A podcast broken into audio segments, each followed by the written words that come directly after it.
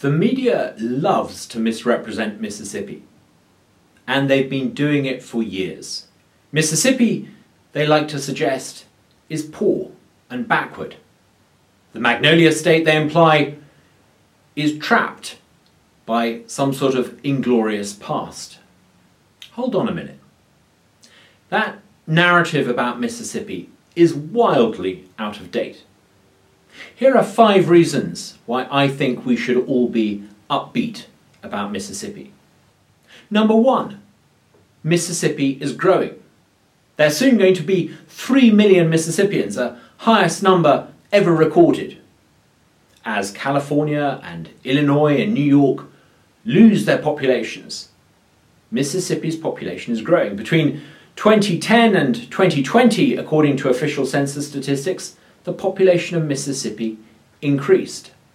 Our long term decline has been reversed. More people are now coming to Mississippi than leaving this state.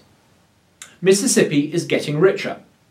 Back in 2002, the average per person income in Mississippi was a little over $20,000 in today's prices.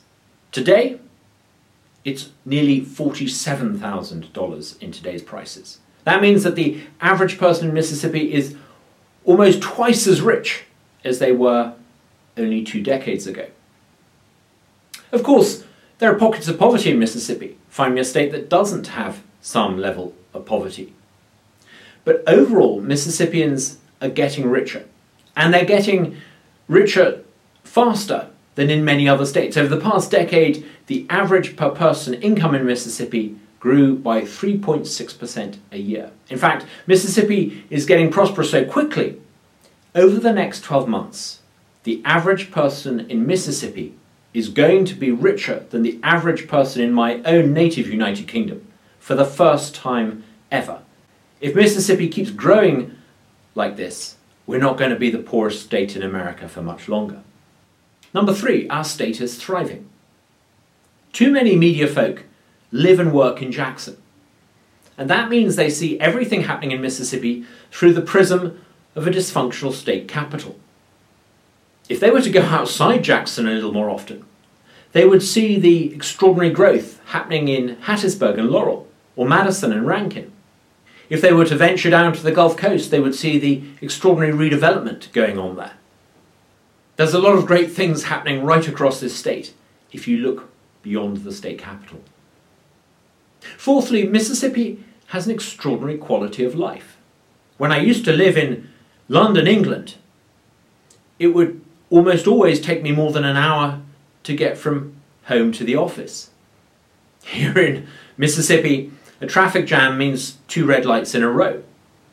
I know it's a bit of a cliche to say that people are friendly in Mississippi, but they really are. You can't go and buy groceries or go to the gas station without someone wanting to stop and chat. Everyone's heard about the theory of six degrees of separation. This is the idea that every individual on the planet is connected to every other individual through no more than half a dozen personal acquaintances. Well, here in Mississippi, it's not six degrees of separation, it's more like two or three.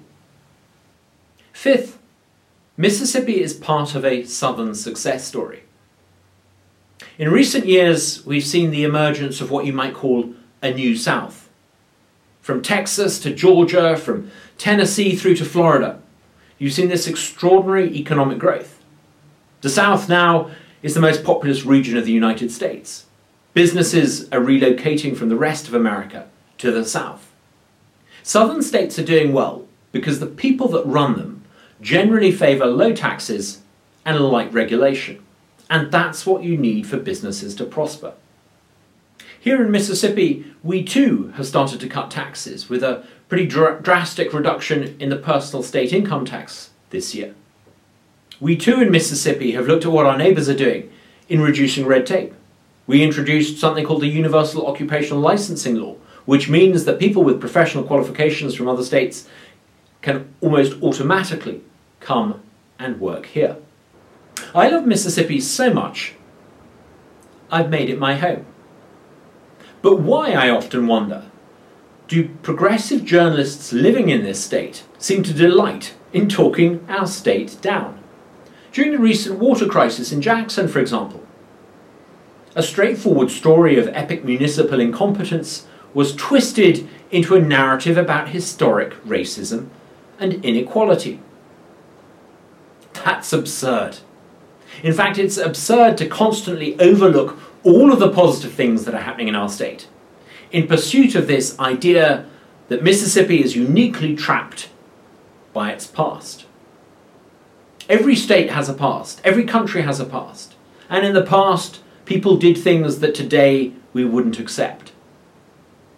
What we need to do in Mississippi today is recognize that things today are far better than they were before, that our state is getting better, that there are a myriad of good things happening around this great state. That, to me, is the real story of Mississippi today.